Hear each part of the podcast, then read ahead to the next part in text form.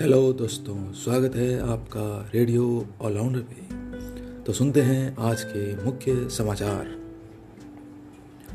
अफ़गानिस्तान में तालिबान ने पंचशीर वैली पर किया कब्जे का दावा। तालिबान ने कहा, अब सारा अफ़गानिस्तान हमारे कब्जे में है। अभिनेता सिद्धार्थ शुक्ला का हुआ अंतिम संस्कार। माँ ने कांपते हुए हाथों से दी मुखाग्नि। बीस दिन बाद आएगी फॉरेंसिक रिपोर्ट तालिबान आज गठन कर सकता है सरकार।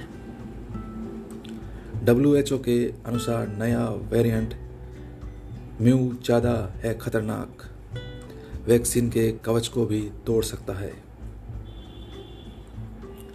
रसिया ने कहा, वो तालिबान को हथियारों की आपूर्ति नहीं करेगा। उत्तर प्रदेश में रहस्य में डेंगू के नए वेरिएंट का कहर जारी। आने वाले दिनों में रिलायंस ग्रीन एनर्जी में करेगा ज़्यादा निवेश। भारत में हर चौथा व्यक्ति हार्ट अटैक की वजह से मरता है। टोक्यो ओलंपिक में भारत अब तक तेरह मेडल जीत चुका है। उत्तर प्रदेश और हिमाचल में आज होगी बारिश। राजस्थान के चौदह जिलों में अकाल की स्थिति। केरल में पिछले 24 घंटों में आए तीस हज़ार के लगभग नए कोरोना के मामले। ग्यारहवीं क्लास की परीक्षा रद्द की। अगस्त में बेरोजगारी दर बढ़ी। 16 लाख लोगों की जॉब गई। रेलवे की मंथली पास, यानी एमएसटी फिर से शुरू हो गई।